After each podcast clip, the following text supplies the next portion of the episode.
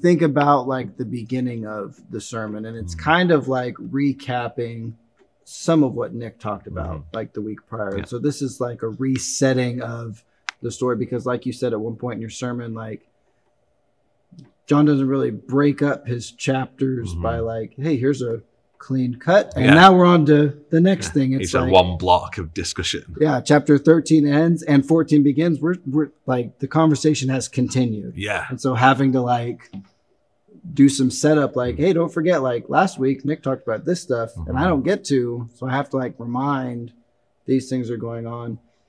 Yeah, one of the one of the things that really struck me when prepping the grow group studies for John was this emphasis on this one conversation that the first 12 chapters covered 3 years then we have 5 chapters 13 through 17 on a one evening meal. That is so much detail. And then we'd think the emphasis would be on the the cross and the resurrection, but that only gets two chapters for the arrest, trial, and crucifixion, and two chapters for the resurrection appearances, um, which is seems that would be the focus. But John wrote these five chapters, and I can't help but think John, 30, 40 years after Jesus died, rose, and went back to heaven, he's reflecting back on his time as a disciple to write John's gospel and just remembers that night so vividly as he sat to the right hand of Jesus at the table. This time when he's leaning up against Jesus, asking him private questions,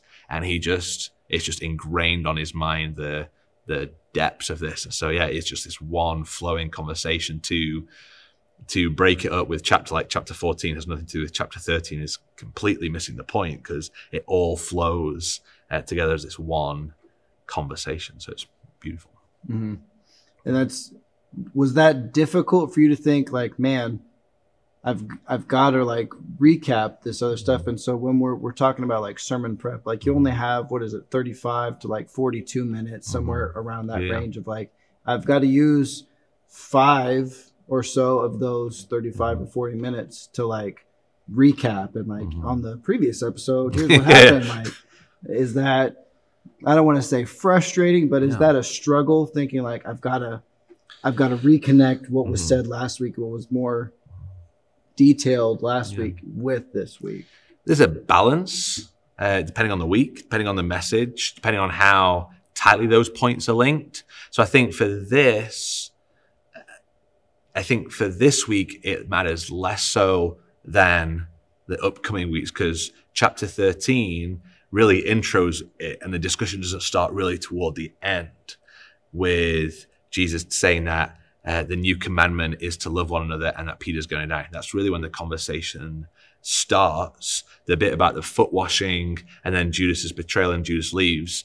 That's the almost the introduction to this upper room discussion.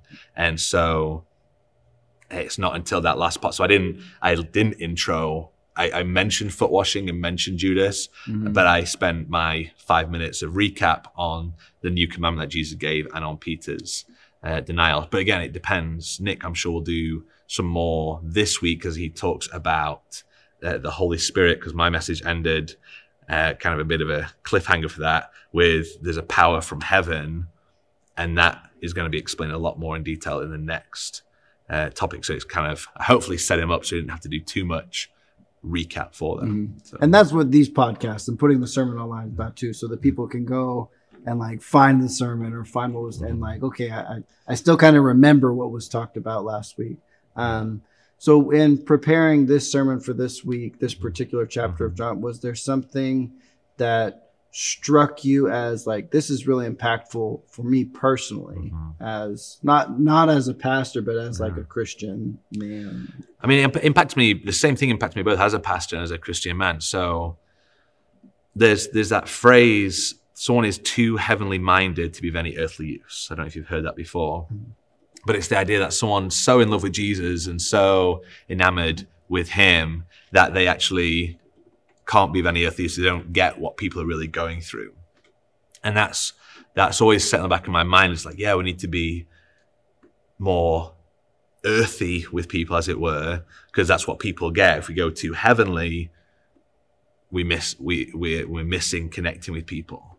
But I think when Jesus says to his disciples, Don't let your hearts be troubled, he focuses them on heaven. He mm-hmm. says, I'm preparing a place for you in my father's house. That should be our great hope whenever our hearts are troubled. I think I use the phrase at the end of my message, like that the let the troubles in life be alarm bells to remind us of these things. Like these troubles in our lives shouldn't make us focus on this life, but should make us look forward to the next. And it was just a great reminder to my soul that my hope shouldn't be in anything in these 70, 80 years of life. My hope is always in the next life. Mm-hmm. And that, because that's where I'm going to get an infinite number of years and have the great joy of being with my father, being with my king, to just delight in him. And that, no matter what goes on, should be a hope. And then as a pastor, that is, uh, we meet with people all the time who are struggling in their marriage or have wayward kids or are struggling with habitual sins or um, losing loved ones or whatever it is. It's uh, we we all that brokenness. And I don't think if I didn't have that hope of heaven, that'd be so miserable. If that wasn't the focus, if this life was so much more the focus, that would be so hard to cope with. But knowing that even though 70, 80 years can feel like a long time, in view of eternity is so tiny, and that the, uh, as I quoted from Paul in First Corinthians, that are, he calls them our light and momentary troubles, which kind of slaps us in the face when we're going through a really hard time in life. But it's, it's only really light and momentary because it will pass us.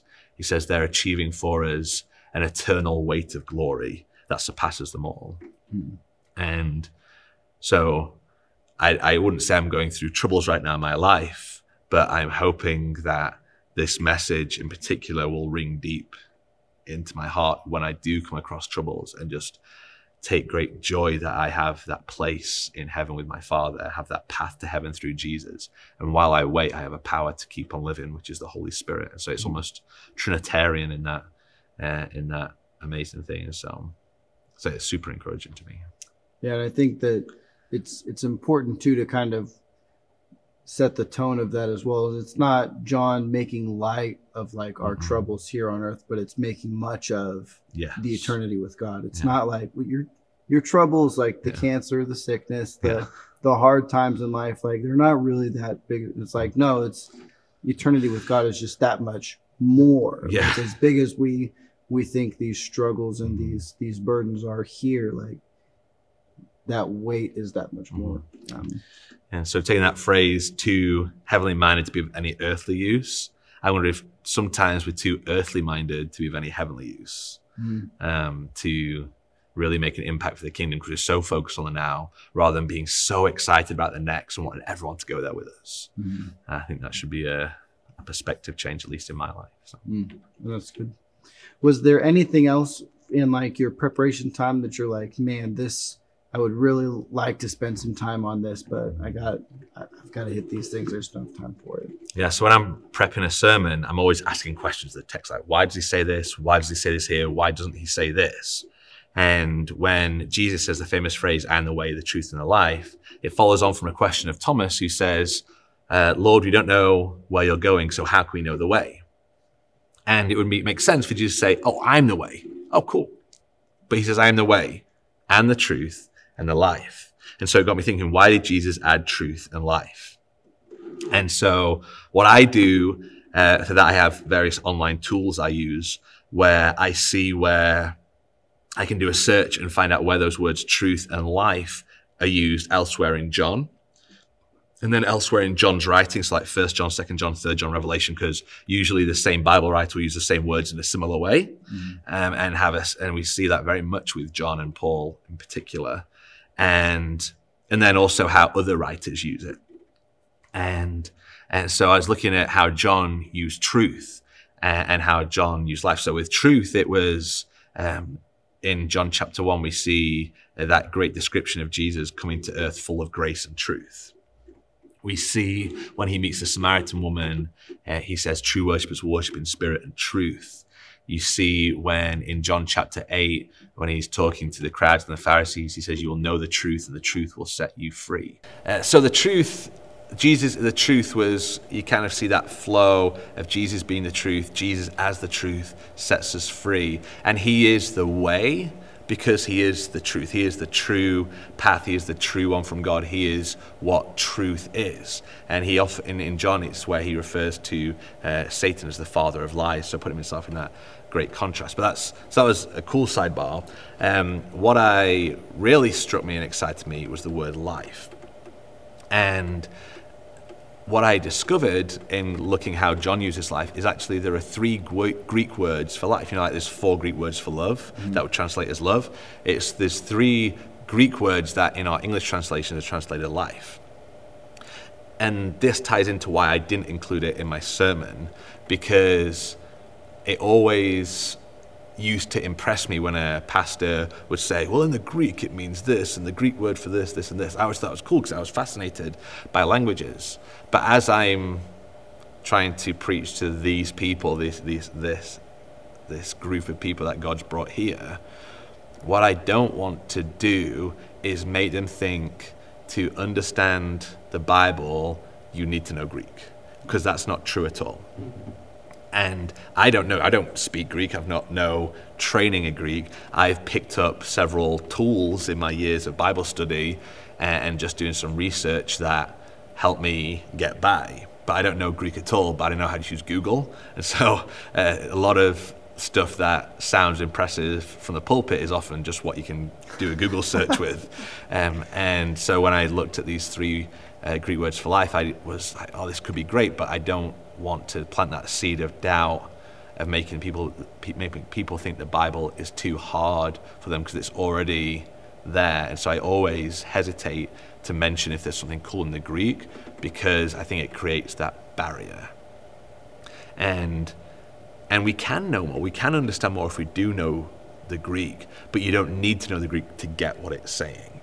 So it's like my daughter, who's seven, gets that Jesus died on the cross, that he rose from the grave, uh, that he forgives sins. She gets that at an elementary level because she can read and understand the Bible, and that's what you've taught her. And she needs to know nothing more for salvation. Like she's she's got what she needs. But is there deeper truth the more you look into it? Yeah, it's like um, I know you love Lord of the Rings, and the first time you watch Lord of the Rings, you're like, "Oh, this is an amazing movie." But you can watch deeper, you watch it more and more, you're like, oh, I see how that ties together. And you watch the extended version, like, ooh, there's more, yeah. there's more cool background that I didn't realize at first. And you read the books and you get more of the picture and you see more of the peppering of what's in the books and the movies. And, and so it doesn't take away from the enjoyment that first time, but you can enjoy it in different ways and deeper. Same with knowing the Greek is that you can, you don't need to read Greek, you don't need to be able to speak Greek or understand Greek or even understand the Greek alphabet to understand the Bible because we've got a great big C church number, a great number of brothers and sisters who do and who translate it into English accurately for us. And so that's a great gift. Uh, but if you can look at Greek, you're going to be able to dig a little deeper and understand more of how the first people understood it because they spoke Greek. Mm-hmm. And so, anyway, so that's why I didn't feel hugely passionate to share it, and it also didn't really add anything to my main point. It was more of a this is cool, and I was already pushing time anyway, uh, which I usually do. And so, anyway, back to these three Greek, Greek words for life. And so you have the first one, which is bios, which is where you get biology from. So it's the, the mechanics of life. So the mm. physical, the plants, the animals, uh, the just the realness of the human body. That's the bios. Then you have psyche, which is where we get psychology from, which is the mind and the soul. Uh, the the the Jaredness of Jared is the psyche, the Andiness of Andy is the psyche of Andy. And it's what makes me me, not my physical, but my character. That's, that's my psyche.